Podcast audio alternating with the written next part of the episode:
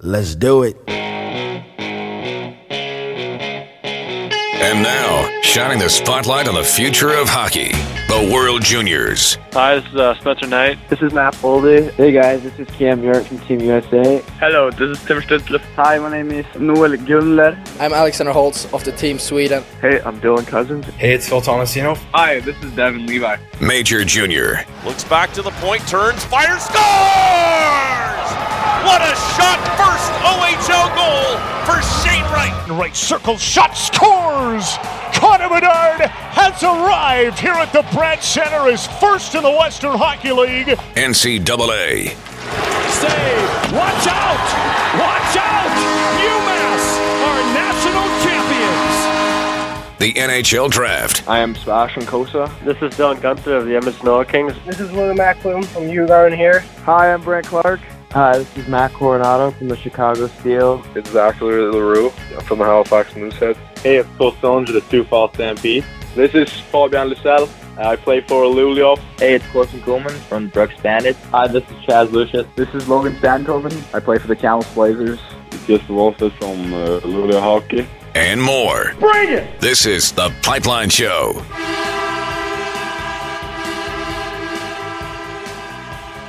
The 2022 NHL Draft is done, so bring on the off season. Welcome to the Pipeline Show. My name is Guy Flaming. Thank you to everyone who is returning as a uh, listener. If you're a newcomer to the program, then welcome aboard the uh, show. Let me know how you found out about the program and uh, what made you download this week's episode, if this in fact is your first uh, time to the Pipeline Show. You can follow me on Twitter at TPS underscore Guy.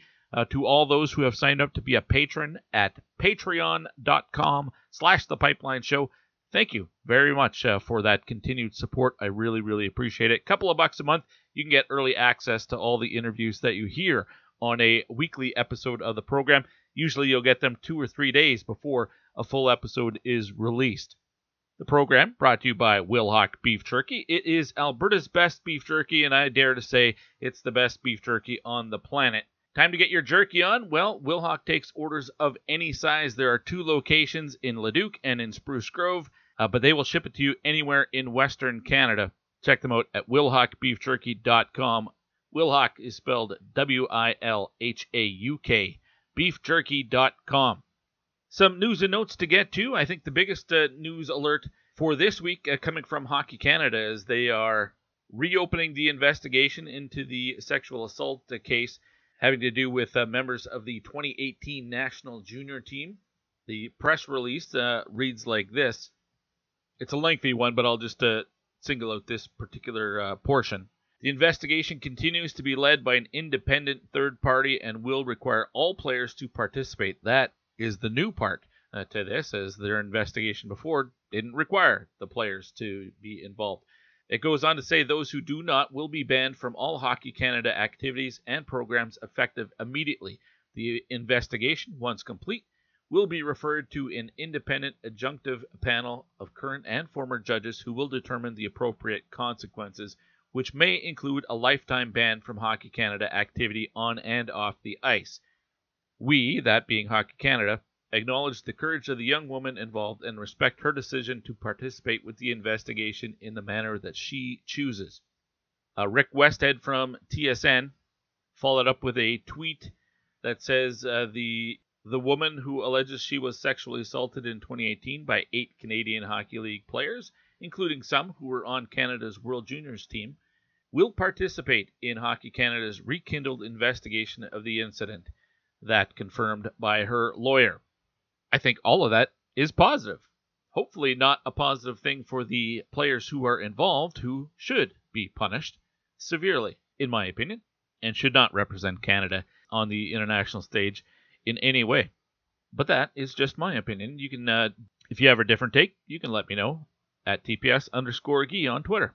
Also announced uh, earlier this week, Jake Neighbors is taking a pass on the uh, 2022 World Junior Championship, the 2.0 version. Remember, it was canceled in December after a couple of games. It will be redone in August. Uh, everybody who played in December, seven months ago, eligible to play again. Uh, but as I've said for many, many months, uh, I think the rosters will be very, very different. Uh, Jake Neighbors taking a pass. He says due to fatigue, uh, and which I certainly understand. He and the Oil Kings playing uh, in the Memorial Cup after a long playoff run and a long season. A lot of guys banged up. You know, I, I would be surprised if Kaiden Guhle plays as well. I would be shocked if uh, Sebastian Cossa is back. Guys like Owen Power with NHL camps opening shortly thereafter, you can make the argument one of two ways. Maybe playing in the World Junior Championship gets guys a head start to play, you know, meaningful games in August to get into NHL training camp. Maybe it gives them a boost. That's one argument, or you could look at it the other way, and if there's a risk involved in playing hockey in August, high competitive hockey like that, you don't want to get injured uh, right before you're starting your pro career. So I'm sure there will be guys who do go back even as 20 uh, year olds, but I think there will also be a, a, lot of players who don't go back again. And really, only a couple other notes to pass on, both out of the Western Hockey League. Uh, Mark Habscheid has resigned as the head coach of the Prince Albert Raiders as he takes a job overseas. That means there's a new job opening in the Western Hockey League. Might actually be two new jobs, as uh, the assistant coach in Seattle, Kyle Hagel, has uh, also stepped back to take on a new hockey opportunity. Not sure if those would be connected or related in any way, but he'd been on the bench in Seattle for five years, so obviously has a, a pretty good track record there with the T-Birds. And uh, general manager Curtis Hunt in Prince Albert says a uh, search for a new head coach will begin immediately. All guests join me courtesy the Troubled Monk Hotline.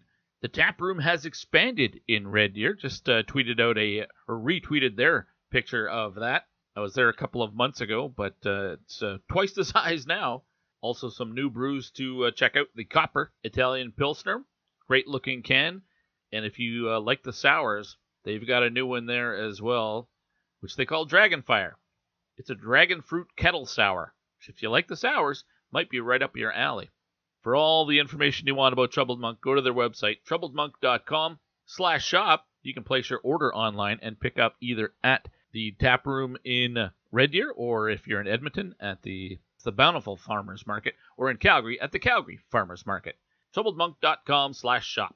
This week's guest list is uh, three guests long. We're going to begin with uh, Steve Clark, the play-by-play voice of the Niagara Ice Dogs, who have gone through a lot of changes here over the last uh, month or so. New ownership, including a fella named Wayne Gretzky, new coaching staff, new scouting staff, and one day on June 30th, they made seven trades. Seven trades in one day. Significant change for the Niagara Ice Dogs. So Steve Clark is going to tell us uh, what new ownership brings to that franchise and uh, all these changes. Does all of it equal a return to the playoffs for the Ice Dogs? We'll see.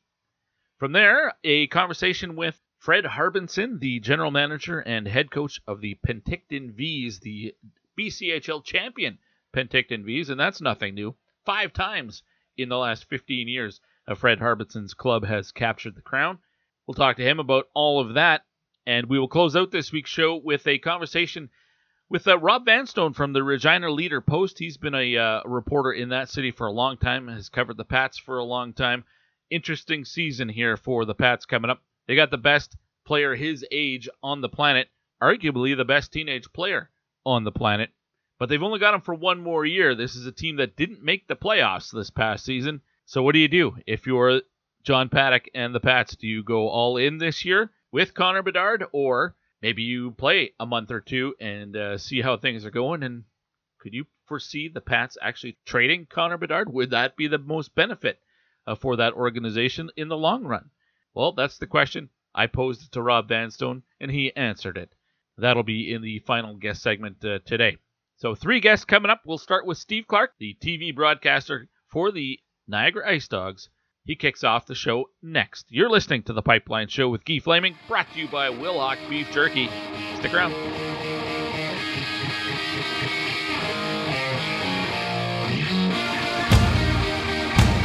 For Strome, Strome looking back to break it, fires and scores! There's number 50 on the season for Alex DeBrincat. They'll pick up that puck. It was wired. Hey, it's Alex DeBrincat from the Erie Otters, and you're listening to The Pipeline Show.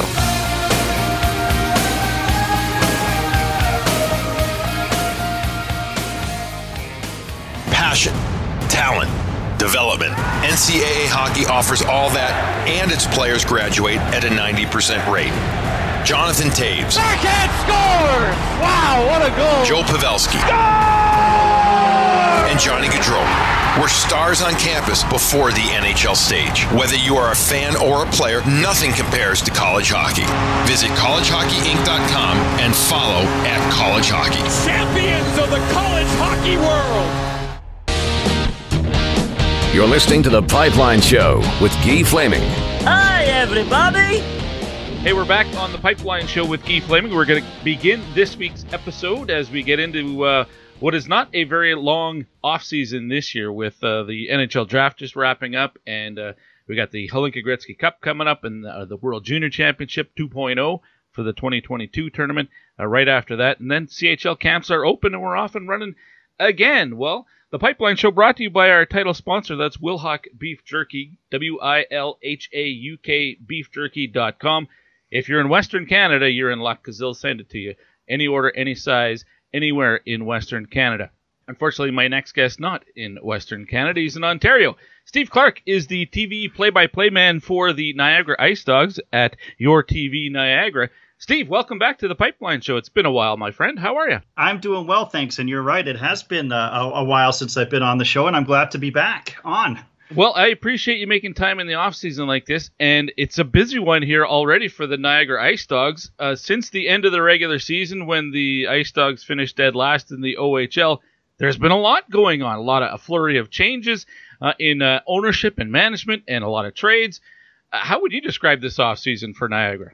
I'm not going to say tumultuous because that would indicate something negative. But uh, once you knew that there was an inevitability that that the Burkes were going to sell the Niagara Ice Dogs, and we heard some names out there, and Darren DeDobbelaar's name was one of those ones out there. I, I would uh, definitely classify um, this off season as a wide sweeping. I guess would be the hyphenated word that I would do because it's a completely new identity with the team, and, and that's going to take some getting used to. Um, the new owner, as a new owner should, is really putting his own stamp and his own authority and really selling his own brand really with this team. So uh, it's going to be a very, very different look for the Niagara Ice Dogs this upcoming season. What's the backstory for those who don't know all the details? What happened? Why there had to be an ownership change?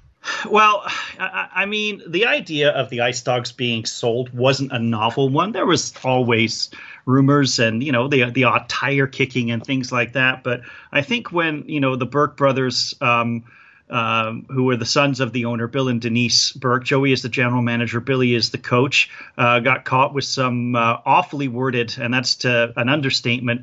Um, messages in a group chat that were uh, you know disparaging and uh, and and very you know very poorly worded um, i believe there was kind of like the sense that well maybe it's time to get some fresh ownership in move away from the family aspect of the business, get the Burkes to sell. 15 years is a long time to be in a region, and they've certainly done way, way, way more good than than bad. But the, the last part of it left a little bit of a sour taste, and I think that moved the urgency to to sell the team, and, and that's kind of where you know the the skids got greased, and we were off and running towards a potential sale. So certainly the the Burke brothers getting suspended for for two years uh, certainly I think played a large role in moving that particular needle forward. Okay, pronounce the, the last name for me again. Yeah, DeDobbelaar. DeDobbelaar. All right, it's a, it's a tricky one for me. What's what's his background? He, he comes from an, an insurance background, but he also owns the Brantford 99ers, uh, Tier 2 Junior A team, uh, not that far away uh, from here. And uh, he had uh, definitely indicated he was interested in purchasing an OHL team at some point. And then his name started circulating uh, amongst, uh, you know, one of the potential interested parties in looking at the Niagara Ice Dogs. Lots of I's needed to be dotted, lots of T's needed to be crossed. The uh, process with the Ontario Hockey League is an arduous one to get approved as an owner. So he is a guy who has uh, certainly been in hockey and in minor hockey in Brantford. He had the Milton Ice Hawks and, and then and then basically bought them, I think, and then moved them to Brantford and had the 99ers there for the last few years and had certainly, you know, built uh, a pedigree in that area, but wanted to kind of, I guess, move up in the ranks in terms of hockey ownership for the Ontario Hockey League and, and saw the Niagara Ice Dogs as really uh, the perfect partner for him.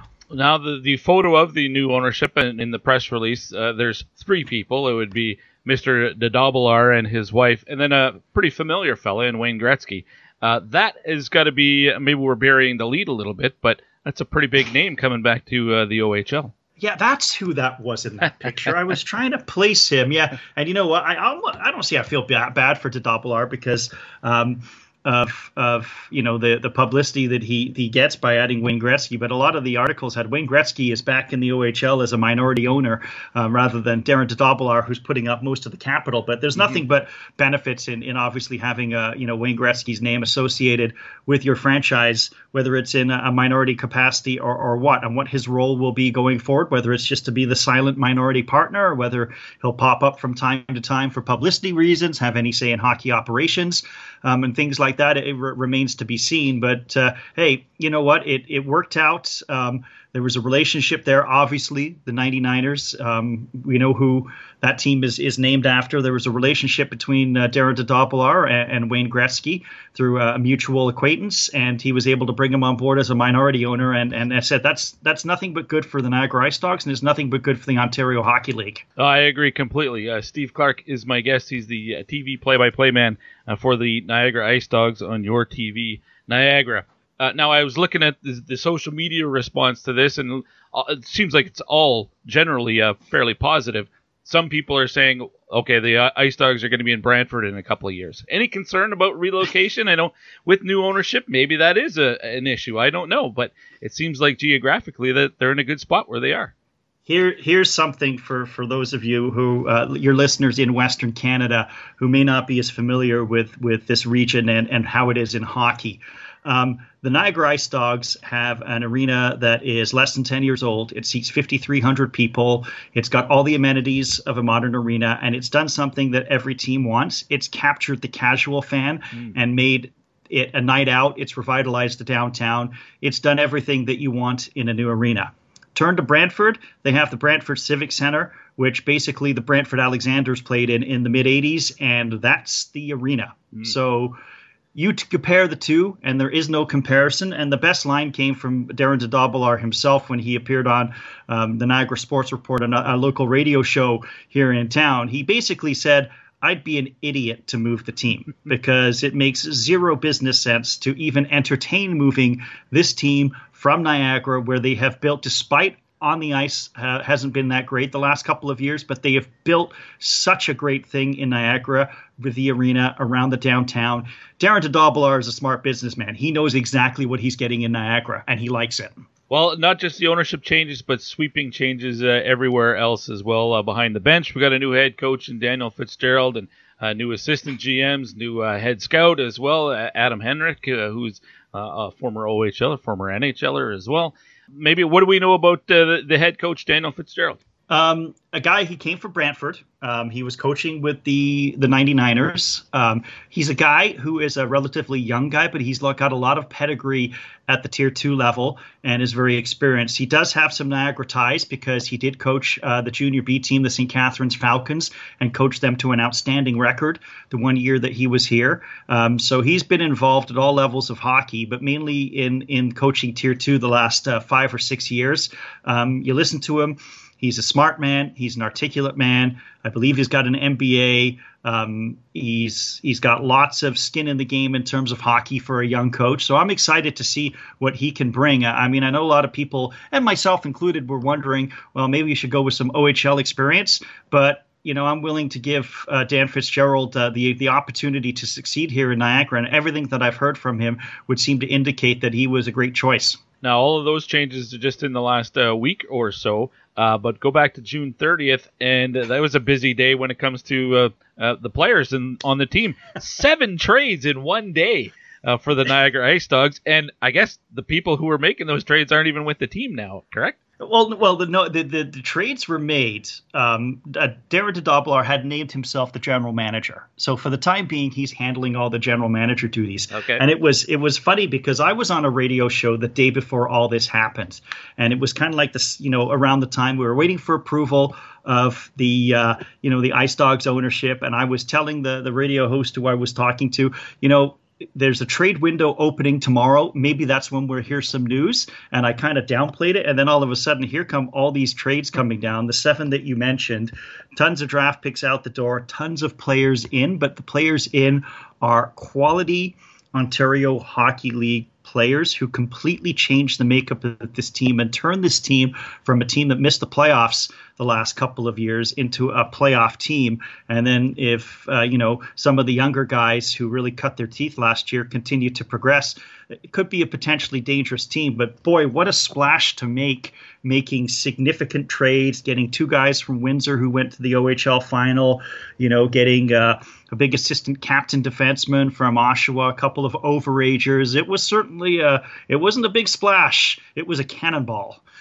yeah, that's for sure. And I guess the biggest, at least judging by uh, the number of picks that were given up uh, to pick up uh, Zito Pasquale, it seems like a pretty significant move. Yeah, I mean, he's a guy, Detroit Red Wings draft pick. He was drafted in the sixth round uh, by the Red Wings, but but somebody who um, averaged close to a point a game with Windsor in in the 50 odd games that he played, and then had some playoff experience with that team that went to the final. And and he's somebody who uh, really this would be his uh, third year in the league.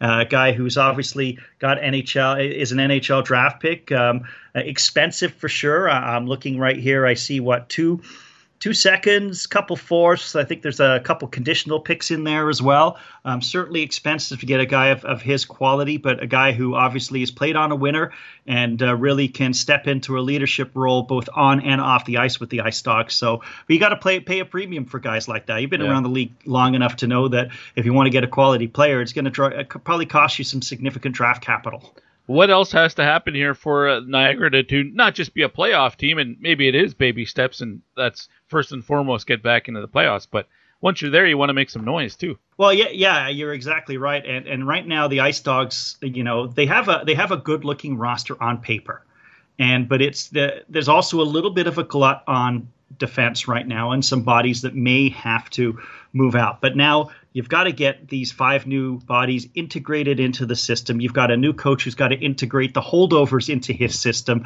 So team chemistry, I think, is going to be the key issue for the Ice Dogs. And I'm not saying that you know they're a team that's not going to get along or anything like that, but they're a team you know that needs to come together, really get to know each other. There might be some bumps along the road as they familiarize themselves, but then once they hit their stride, they could be a potentially very, very dangerous team. The other thing I just want to mention too is that their first round pick, Sam Dickinson, they picked him fourth overall. He's not signed right now, hmm. and uh, he went to the Chicago uh, Steel developmental camp uh, and played there. Uh, didn't get signed by them. They drafted him very, very late in their draft. But he's one of those cornerstone big defensemen that they really need to look at getting signed. And he was, and Dickinson, I mean, and his agent were kind of taking a wait and see approach and seeing the stability of the ownership and the stability of the Niagara Group before even thinking of making a commitment. So that's the one story to watch for the Ice Dogs the rest of the way. If they get him aboard, then that's fantastic. If they don't get him aboard, they have two options. They can trade his rights in a certain window and uh, still get a compensation pick back, or they just get the compensation pick back next year. Okay, well we'll watch for that. Maybe that's where uh, you know a phone call from Mr. Gretzky can do can work wonders. Well, it would influence me. so uh, one thing I always look at with the uh, the OHL, especially since uh, Hamilton uh, came back into the league uh, with Belleville moving uh, to Hamilton, any talk about realignment to try to fix the the scheduling? Because geographically, it looks weird to have some teams where they are in the conferences. Yeah, I I, I agree, and and and you know, I mean, even even Niagara is a little bit misplaced in their division because they get trips to Barrie, Sudbury, and North Bay hmm. uh, on a regular basis. It's not a great travel schedule, and, and Hamilton gets plunked in there, and then they get lots of. It, it's it's weird. They get uh, you know Ottawa, Peterborough, and other uh, long distance places. Nothing that I've heard. The schedule obviously is, is out, and there's been no chatter around that. They do try to correct that with some teams having, I guess, some geographical rivalries. So Niagara and Hamilton actually play six to eight times a year, even though they would normally play like three or four times a year. So that's one thing. Uh, but yeah, it's odd. I, I would support some sort of realignment just because I think change is good. And yeah, you're right. Geographically, it does look a little bit odd, but I haven't heard anything that's even remotely on the horizon for the foreseeable future. Well, I know it's a, sort of a, a short off season. Um, what do you got planning uh, between now and the start of the regular season? I'm one of those guys who's like very disappointed that that hockey on ice has ended, and I'm tenuously hanging on to the season and following free agency. And like you, looking forward to the World Juniors and the and the Hlinka. But you know, uh, the OHL, like all other leagues, with all of the rescheduling and all of the games that were jammed into a, a close uh, amount of time, um, it was it was a grind last year. And I only call home games right? So, it, but it was a grind having a bunch of games in a short amount of time and a different schedule and a changing schedule, and we're all juggling different things and families and things like that. Mm-hmm. So, I'm happy to take the break during the, you know, the off season to kind of focus and look at all the off ice developments. But I'm pretty excited to get back to the arena, you know, come what September or, or so when uh, training camps start and, and the games start again. Because as I said, you've got a new era that's begun in Niagara,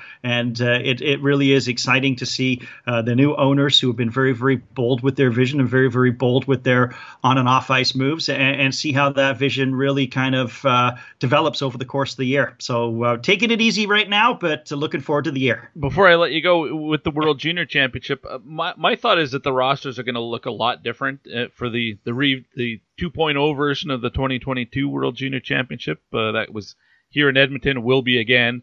Uh, I think the rosters are going to look a lot different than they were in December. We've already seen Jake Neighbors has come out and said he's going to skip it uh, this time around. I think he's just the first of, of many changes. I mean, guys like Owen Power, they, they have no reason to come back and play in the World Junior again. I mean, he played in the Olympics, for God's sake. Yeah, it's one thing for NHL teams who, who own guys to, to let their guys go at Christmas, right, from their junior teams and, and play and develop. It's another thing for them to go in August when training camps are upcoming. You know, like you mentioned Jake Neighbors, and that's the big tip off, right? You're right about Owen Power. And I take a look at a guy like Mason McTavish, who's played hither and yonder every single place and has traveled so much over the over the past year. Yep. You really think Anaheim now wants to risk him getting injured and a little bit burnt out playing in a junior hockey tournament? Uh, probably not. So yeah, it'll it'll definitely be a very very different look for a lot of teams, and I do believe NHL teams will have you know a lot more say and a lot more influence on on Hockey Canada and USA and some of the other teams that are going to be playing in August for sure. Agreed, Steve. This is great. Uh, thanks for uh, catching up here on the Pipeline Show. I look forward to chatting with you again during the regular season. Always happy to do it. Let's not wait so long next time. That's Steve Clark, TV play-by-play man for the Niagara Ice Dogs on your TV Niagara. Great rundown on everything that's happened the last few weeks here for the uh, Ice Dogs, who finished at the bottom of the OHL this past season. So nowhere to go but up, and uh, maybe a bit of a rejuvenation there with new ownership and new uh, coaching staff, new scouting staff. Uh, so lots of excitement around the Niagara Ice Dogs. Next up, uh, we go to the BCHL, the uh, championship run by the Penticton Vees and uh, general manager and head coach Fred Harbinson. He's man, he's been there for a decade and a half. He's been on the Pipeline Show a few times, but it's been a while. Let's catch up with Fred Harbinson of the Penticton Vees next here on the Pipeline Show, brought to you by Wilhauk Beef Jerky.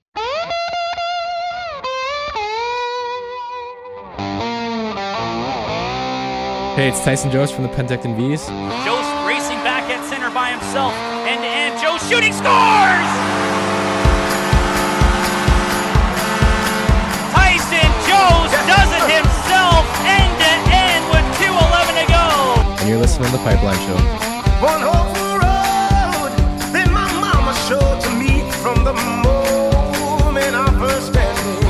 Are you a U15 or U17 player looking to sharpen up your skills, have fun, and get conditioned for the upcoming hockey season?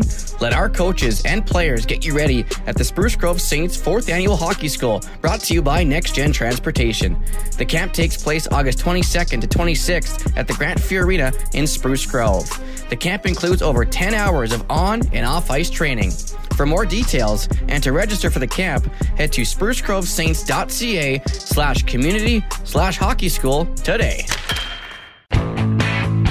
You're listening to The Pipeline Show with Guy Flaming. The cream will rise to the top. Oh, yeah. The cream of the crop. Nobody does it better. Hey, we're back on the Pipeline Show with Guy Flaming, the program brought to you by Wilhauk Beef Jerky. It's Alberta's best beef jerky, but you can get it anywhere in Western Canada by contacting Trent in Leduc at wilhaukbeefjerky.com, W-I-L-H-A-U-K beefjerky.com. Uh, all right, we're this segment we're going to talk BCHL. It's been a, while, a while since we had a, a BCHL uh, guest on who at least wasn't a player. Uh, but Fred Harbinson from the Penticton Vees, the GM, the head coach, uh, he's been on a few times with us in the past, and uh, pleased to be joined by him once again. Fred, welcome back to the program. How are you? Oh, really well. Thanks for having me back. I ple- I'm pleased to get a chance to speak with you and in the off season like this, and I don't know about you, but it feels like a, a shorter off season than normal with uh, with the way COVID has kind of uh, hampered everything the last couple of years. Uh, I guess you get to enjoy a little bit of time off, but are things starting to feel a little bit norm- more normal for you and for your league? Yeah, I know absolutely, and and um, you know it's funny at our level uh, where we don't have a draft. I mean, you know, you, you're if you're doing it the right way, you're probably working pretty hard in June anyway. But now, you know, July, a lot of times you can kind of you know you know sit back a little bit and and uh, beginning of August and you get after it again. But uh, but yeah, no, it's um it definitely feels there's a different feel. I would say um you know people talk about everyone has different stresses in their jobs and a lot of people can uh, probably appreciate this comment. The the last two summers was a different type of stress because things that you can't control. I can handle, uh, you know, hey, we need to find a goalie, we need to find a defenseman, whatever it is, but mm-hmm not knowing if we're going to play or if you're going to have fans, those kind of things were pretty tough. And it's nice to not really have that hanging over us right now. Uh, just out of curiosity, I know owners uh, across junior hockey leagues at, at several different levels. I mean, the last couple of years have been that's been a, a hit to the wallet for sure.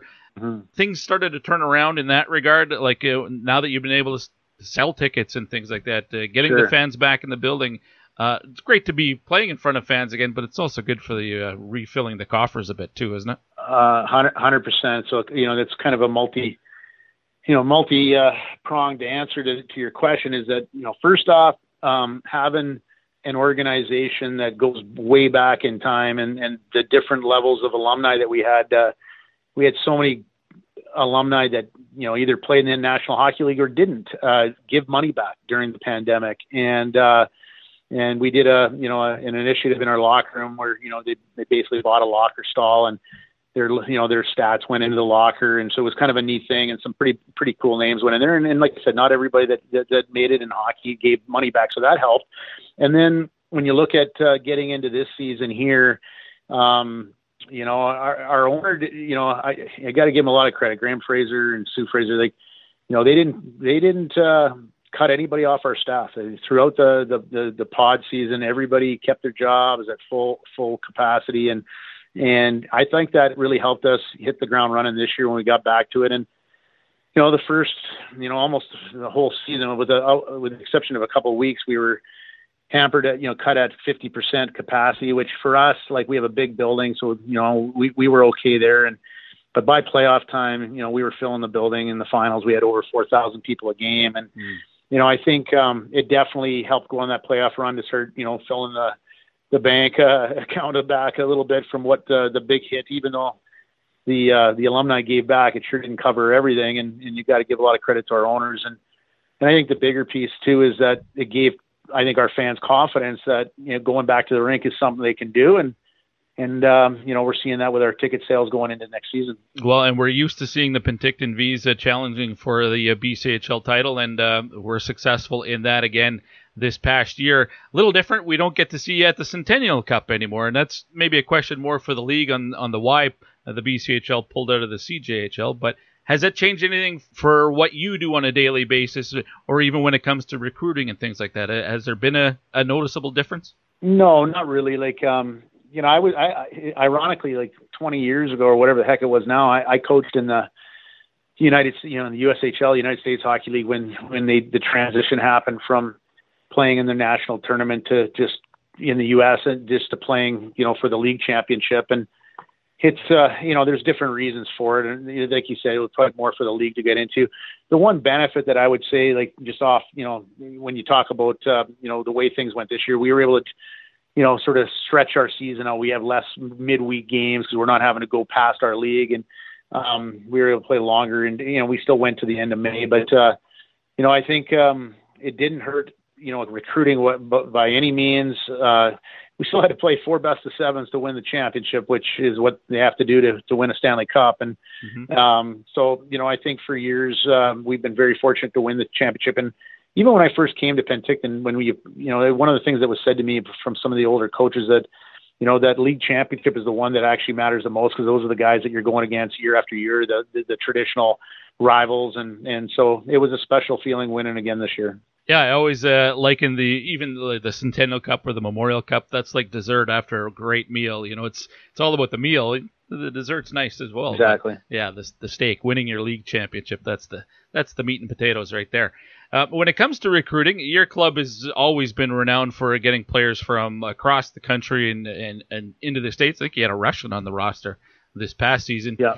Uh, I think when I looked at your roster, I think only five players actually from BC on your BCHL team. Is that is that a good thing, or is that maybe something that uh, are are there some people who say, you know what, have more BC content?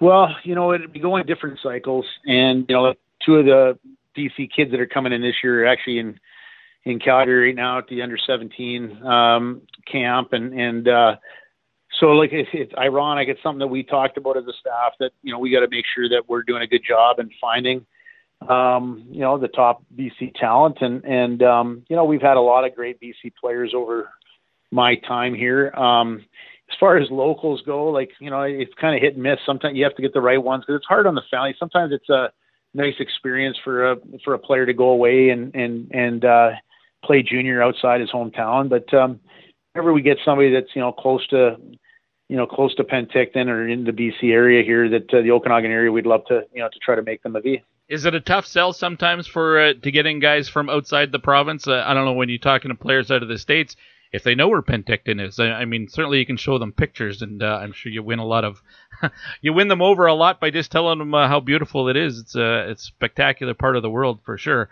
Uh, but some people might not know anything about Penticton. How, how do you go about selling not just the, the franchise but the town? You know, it's it's an interesting you know interesting one. There is you know, this team goes back, like you say, the, you talk about the senior team in the 50s, you know, winning the 55 World Championship, and then, you know, you think about the junior team in the 80s with the Knights, and you know the the, you know the Panthers, uh, you know, with with Paul Kariya, and, and you know Duncan Keith was in that era too, and so there's there's a lot of history there. But honestly, it's it's a good question because our 2012 team that uh, that broke all those junior records and and um, you know won 42 in a row. Like they're getting inducted. They're they're all coming back next week to go in the BC Hockey Hall of Fame. And hmm. to be honest with you, from that point on, from that team, I think our brand recognition uh, really took off. And and I think probably part of it is the use of social media now.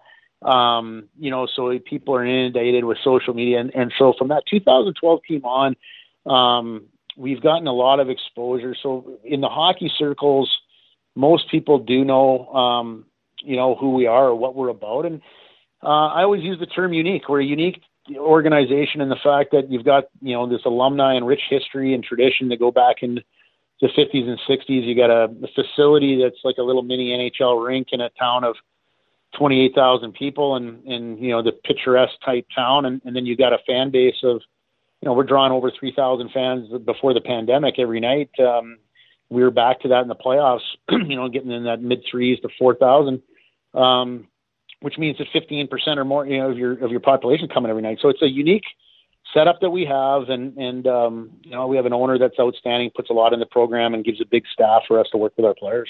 Fred Harbinson is my guest. He's the uh, coach and G- GM of the uh, Penticton Vees out of the BCHL. Two years you coached at Sioux City in the USHL, and then five years in the NCAA as an assistant coach at St. Cloud State with the Huskies. And since then, it's been 50, what 15 years, uh, a decade and a half here with the yeah. Vees, and you've had so much success. I'm sure there are opportunities for you elsewhere if you'd like them, but you stay in Penticton. Uh, are you just comfortable spot for you? You talked about the ownership. I mean, it's it's obviously a nice yeah. place to be. Do you have uh, aspirations to go elsewhere though, or are you you good where you are?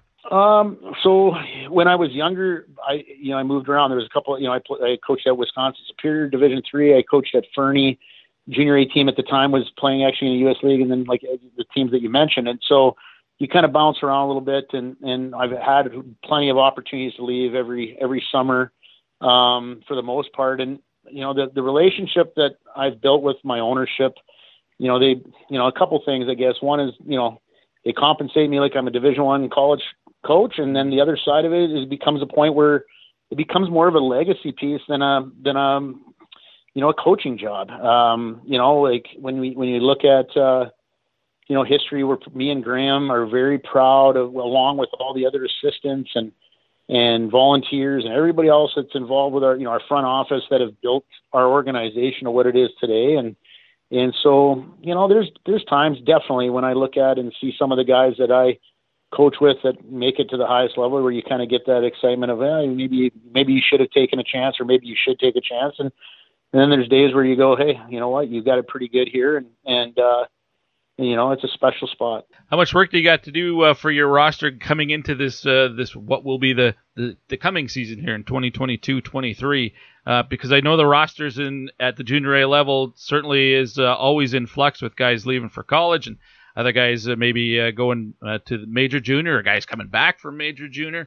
Um, what's your roster look like right now compared to what it's going to be here when camp opens in what a month? yeah about yeah a little over uh, you know a month and a half so you know it um one of the things that we're real proud of is is our consistency and we've done it in a situation where we have tons of turnover year after year this year is a different animal where we've actually got 15 players returning which i think maybe the most we've ever had is like six or seven Wow. um, I think there's a combination of uh, in college, like all our guys go the NCAA, and, and, and I think right now you had uh, you know the fifth year senior because of COVID and the portal going on. The guys were getting pushed back a little bit, so most of our guys, almost every one of our guys has a scholarship. Um, but yeah, we've got 15 returners.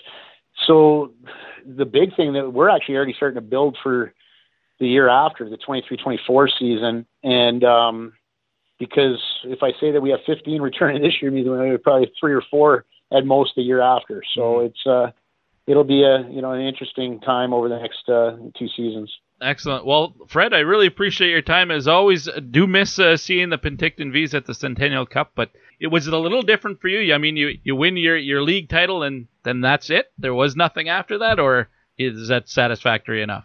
Uh, no, it was satisfactory. Like I said, four uh, four rounds of uh, you know best of seven, and and uh, you know interesting enough, like it looks like it was an easy run. Like we we lose the first game of the playoffs and then win 16 in a row, which nobody had ever done. And but each and every one of those games were you know like they, they had their own story to it. There was a lot of games where we were tied going into the third. We found ways to win. Um, it was very satisfying, and and like I said, you're playing against your traditional rivals. You know, knocking West Kelowna out, and you know playing against Nanaimo again. It's the third time we played Nanaimo in the uh, in my time here, I think seventh all time in the finals, and and um, so it was some great hockey. I think the attendance was outstanding in, in in the playoffs for all the teams, which was great to see for our league. And um, you know, and we've had a decent amount of guys drafted in the in the league this year, the you know the league um, into the NHL, and then a lot of guys. Uh, I think we've got 18 guys personally from our team that are at development camps as we speak. So you know, I think there's a lot of growth in the league. Um, we've come out of probably the worst time ever with the pandemic, and I think there's a lot of uh, exciting hockey uh, ahead for the BC Hockey League next year. Now that the BCHL is kind of off on its own, would you ever consider, or would you like to see the BCHL champ play the USHL champ just for fun? Yeah, you know what? I think it's something that they would definitely love to see, and um, yeah, you know what? It, uh, you always want to try to you know gauge yourself again. You know, people always want to you know gauge against the other leagues, and that would be something that would be interesting for sure. Well, Fred, I appreciate your time. Uh, best of luck uh, this coming season uh, with the Penticton Vees. We'll be watching from afar. You bet. Thanks for having me, and uh, have a great summer. That was Fred Harbinson, the longtime head coach and general manager of the uh, Penticton Vees. I would have to think they'd be right up there as the most successful uh, junior A franchise in Canada. I know the uh, here in the AJHL, the Brooks Bandits, the Spruce Grove Saints, Penticton right there with those two clubs. I'd have to look up to who's won more national championships and, and things like that over the last uh, 15 years or so. But they're one of the perennial powerhouse favorites and proved that this past season by winning yet another BCHL title. Next up, we're headed to Regina and uh, beat writer Rob Vanstone of the Regina Leader Post. He's going to stop by. and We're going to chat a little off-season uh, Regina Pats hockey talk. What are expectations for that club heading into this coming season with Connor Bedard, the assumed first overall pick for the 2023 draft, and his last season in the WHL coming up? What are the Pats going to do? We'll find out next here on the Pipeline Show, brought to you by Wilhauk Beef Jerky.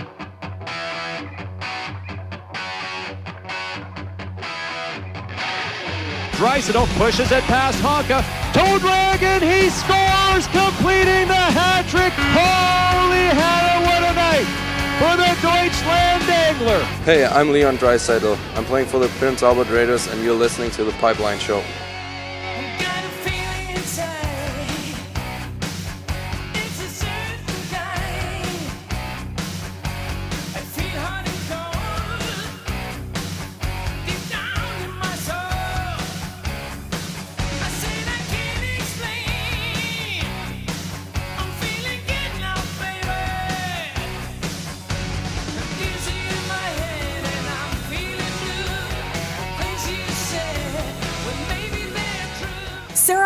From Buford loves Wilhauk beef jerky. My husband is an expressive fan, prone to waving his arms about, which is unfortunate for those next to him and the snacks. Do you know how hard it is to get salsa out of carpet? It was a miracle when I found Wilhauk beef jerky. No more crushed chips strewn about or toppled dips. A fistful of jerky can be waved about with little mess to clean up later. Thanks, Wilhauk. Wilhauk beef jerky. You're listening to The Pipeline Show with Guy Flaming. Jive Turkey is a little over the line, my man. Hey, we're back on the Pipeline Show with Guy Flaming. Final segment for this week's episode. We're going to talk a little WHL hockey, but of course, a reminder that the Pipeline Show is brought to you by Wilhauk Beef Jerky. W I L H A U K beefjerky.com. You can get it anywhere in Western Canada. Just contact Trent in Leduc and they will ship it to you. Any order, any size, anywhere out west at wilhaukbeefjerky.com. All right, today we're uh, talking about the Regina Pats, and uh, it should be an interesting offseason, or at least it could be an interesting offseason. They got the best player his age on the planet, and he's only got one year left in the WHL. This is a team that uh, did not make the playoffs uh, this past season. So what do the Pats do? Well, let's find out. Rob Vanstone from the Regina Leader Post. Welcome back to the Pipeline Show, Rob. It's been a long time. How are things? I'm a little grayer than the last time I talked to you, but I was still pretty gray back then. Nice to talk to you. All right, well, let's get right to it. And you, you heard the setup. Uh, that is the situation the Pats have uh, with Connor Bedard. I mean, the guy who's projected to be the first overall pick in next year's draft, and I don't think there's uh, a whole lot of uh, drama involved in that. He's going to be uh, taken first overall unless something really wild happens between now and then. But this this guy has been in the spotlight forever. He's a fantastic player, an amazing talent, first guy in the WHL to ever be granted exceptional status. But this isn't a playoff team. What do they do? Are they are they all in this year to try to get something done, or could there be a little bit of uh, unexpected activity here? You know, you're the Montreal Canadiens. You're thinking, well, why couldn't we just have had this record a year later? Right. you know, I mean, he's the best teenage hockey player in the world. He just doesn't have to be draft eligible yet. So Mhm. that's how good he is. And I mean, I don't think there's much doubt that he'll go number one next year. There's a little more doubt about uh, what kind of team the Regina Pats will be able to put around him. It was not a good hockey team this year. Uh, they scored enough goals to make the playoffs. They just couldn't keep the puck out of the net. It might just be as simple as, as having uh, better goaltending around him. They they scored more goals than, than I think three or four teams that made the Eastern Conference playoffs last year. They just they were so bad in their own zone that that undermined a lot of what they were doing and what Connor Bedard was doing offensively. So uh, I think if they can just have a better system around him, better, more conscient, be more conscientious in their own zone, they could.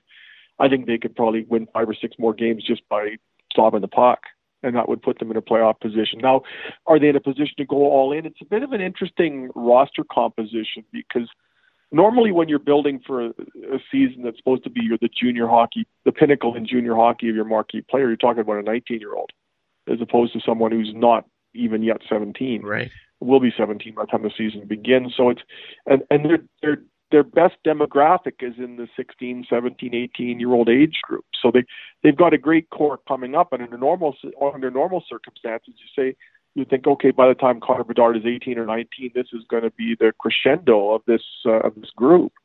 But you're really asking to fast track the development of everybody else to keep pace with Connor Bedard to make the most out of this year. They aren't that strong with the 19 year olds. They they aren't that strong with the 20s, and that's those are generally the difference making players in junior hockey. And I'm not sure they have enough capital to really bolster that age group without. I guess you can do it, but you would.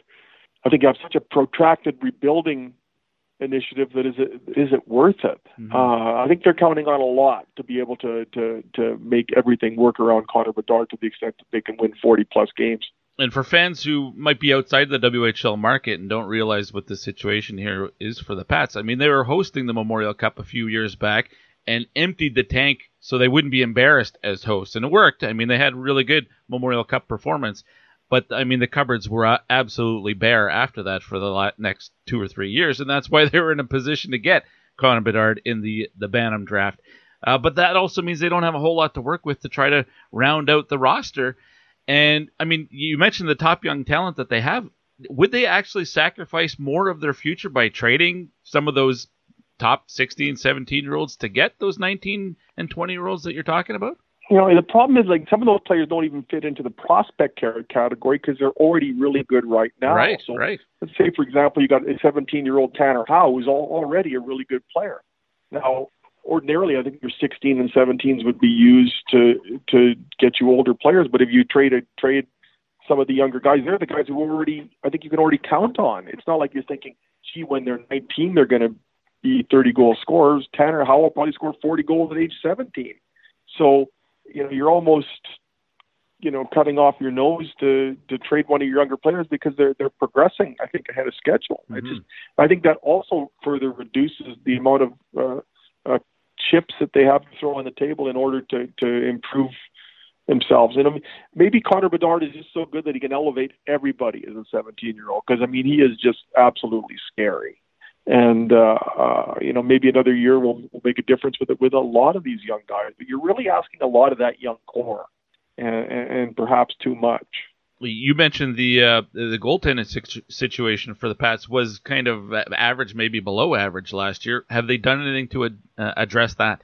Yeah, they they they they uh, acquired a goalie, a 20 year old goalie, uh, Koen MacInnes from the Everett Silvertips, formerly played for the Saskatoon Blades, and uh, and he was, you know, he played 50-50 with the younger goalie on Everett, and and had, had a really good year. But I think his age worked against him.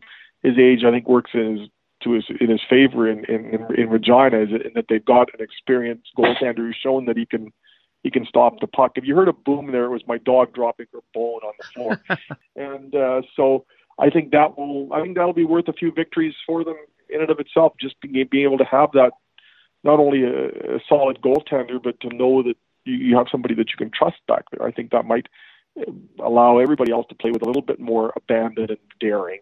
And uh, uh, it, uh, I think that was the number one missing ingredient from the Regina Pats last year. And, and if they have that, not only that, they have Matthew Kieper, who's, who's at, currently at the Calgary Flames uh, developmental camp. He's mm-hmm. he's 18, and uh, and actually had a winning record as a when he was in goal for the Pats last year.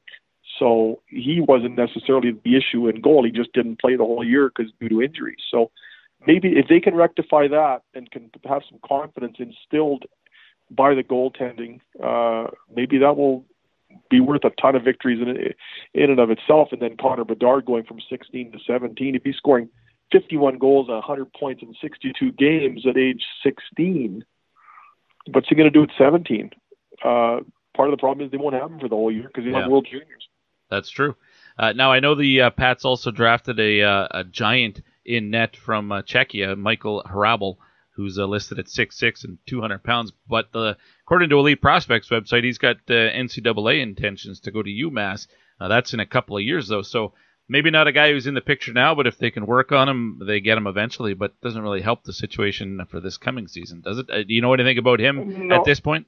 Not a lot, Guy. I wonder if that was just a dice roll. I mean, it's always a bit of a crapshoot with the import picks anyway. Yeah. And the Pats haven't been especially proficient in, in that regard for, for uh, you know, well, I think they, that, I shouldn't say that. They got Stanislav Svozil on defense. He's a third round pick of the, the Columbus Blue Jackets, and and he turned out quite well. But they've also had some swings and misses with the with the import draft. I, that's not just the Regina Pats. I think that's anybody Yeah. who di- dives into that. And uh, and sometimes it's sometimes the it's I think it's the other leagues sometimes are more enticing for the imports than than than the Western League as well. So it's there's so many dynamics and factors at play there. It's really a risky game to count on one of them, let alone two, to to be difference makers because there's there's just different rules at play. Uh, Rob Vanstone from the Regina Leader Post is my guest. Uh, I guess if they if the Pats maybe can't fill out the roster, we've talked about how difficult it, it could be for them to do that, uh, and they don't look like they're going to be a playoff team or at least a contending team. You know, one round in the playoffs might not be enough uh, to make it worth it. Would the best thing long term for the Pats actually be to consider trading Connor Bedard? Yeah, I mean, if, if it's just a team that looks like it's in utter disrepair uh, around midseason, really, to what extent do you try to fix it uh, for a half year and then, you know, with really no guarantees at that point anyway? Uh, you would, and it would be one of the all-time lotteries. I mean, you can imagine the haul that they would get. Yeah. I mean, you can.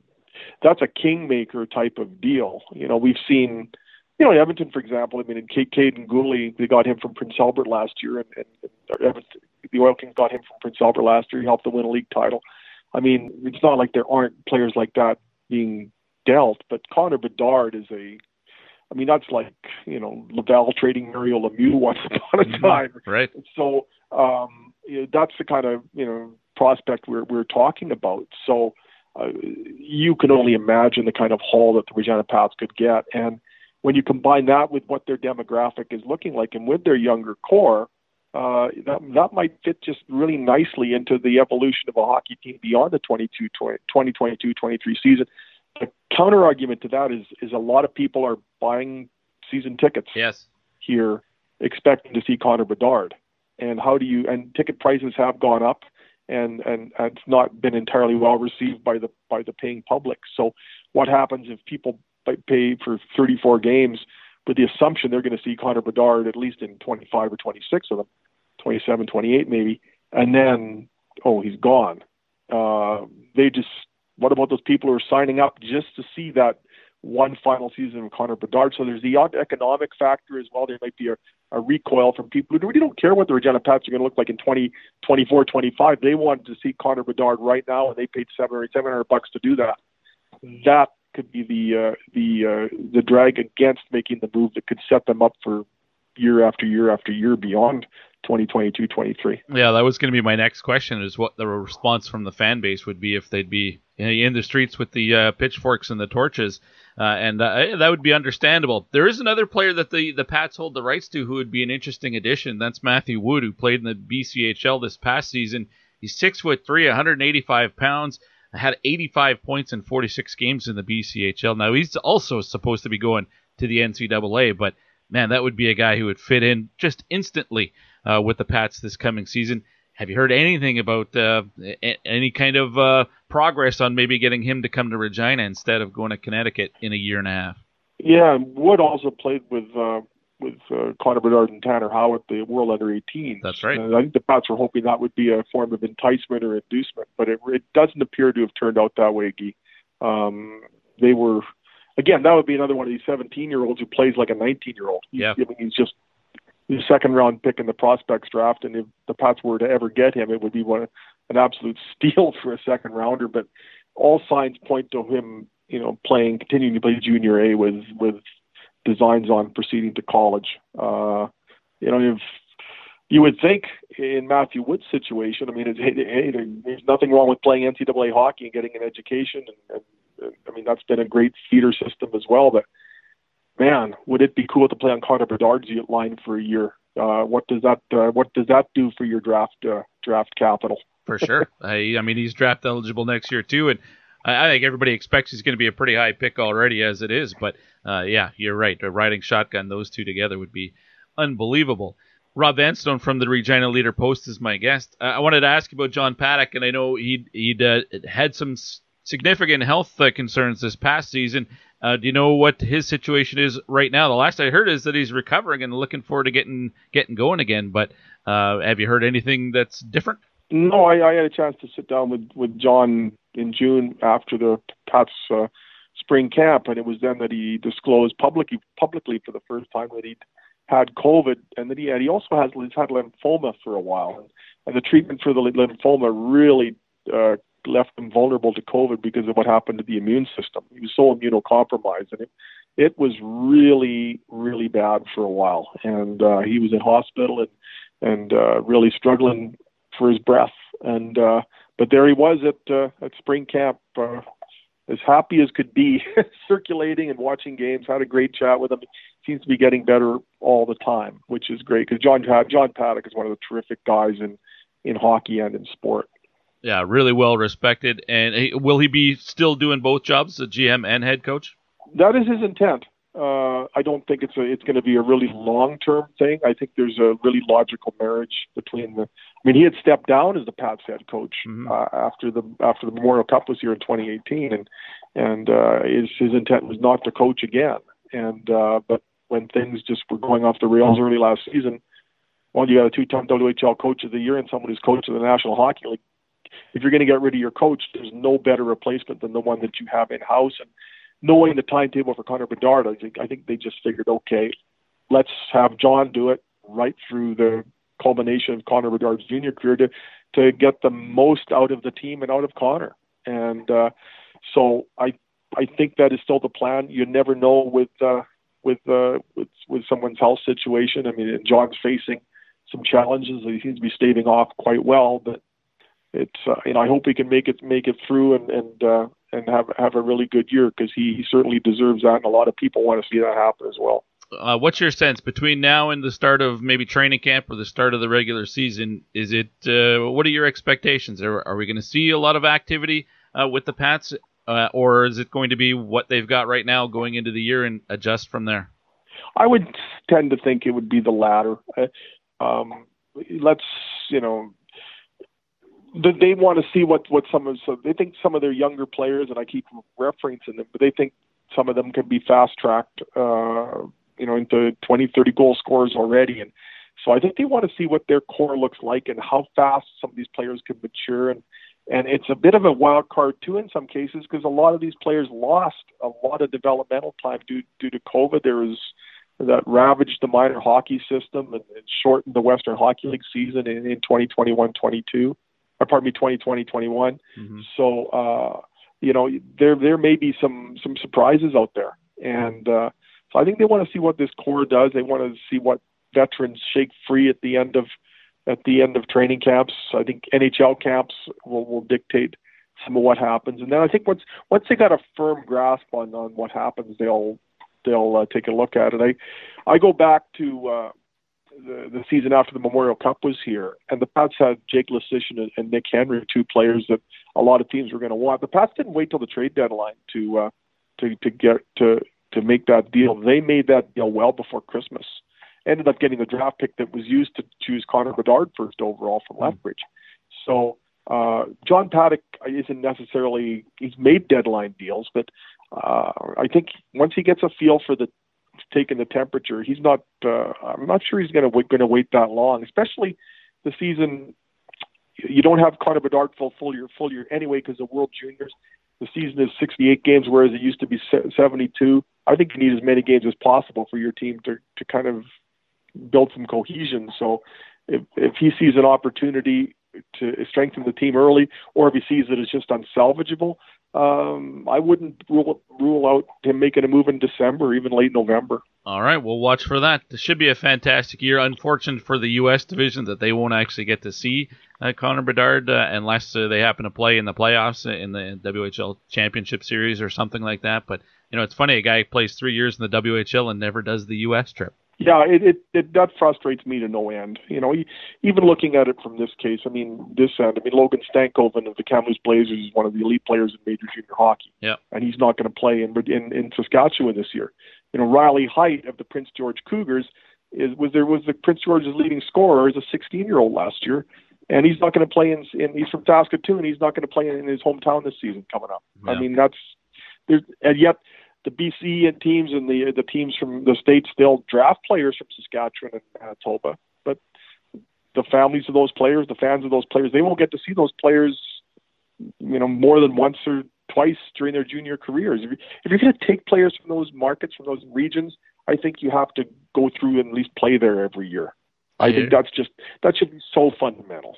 I hear you. I don't disagree. I think uh, the conferences should at least uh, you should be playing every team uh, home and away in, in a season. It's pretty expensive, and it's not my money that uh, I'm speaking for the owners, and they might li- like that. But uh, yeah, I think it would be better for the fans to see every team. But maybe you just can't do it. Yeah, they have more money than we do too, so uh, they can afford it. Rob, this is great. I appreciate catching up with you again. I hope you don't mind if I call you during the year. Anytime. It's it's always great to chat. I appreciate the uh, privilege to speak with you, Guy. It's Rob Vanstone from the Regina Leader Post, and uh, quite a conundrum uh, for the Regina Pats, in my opinion, at least, because you look, they're currently not a playoff team, but they've got the best player in his age group, arguably, as Rob said, the best teenage player on the planet.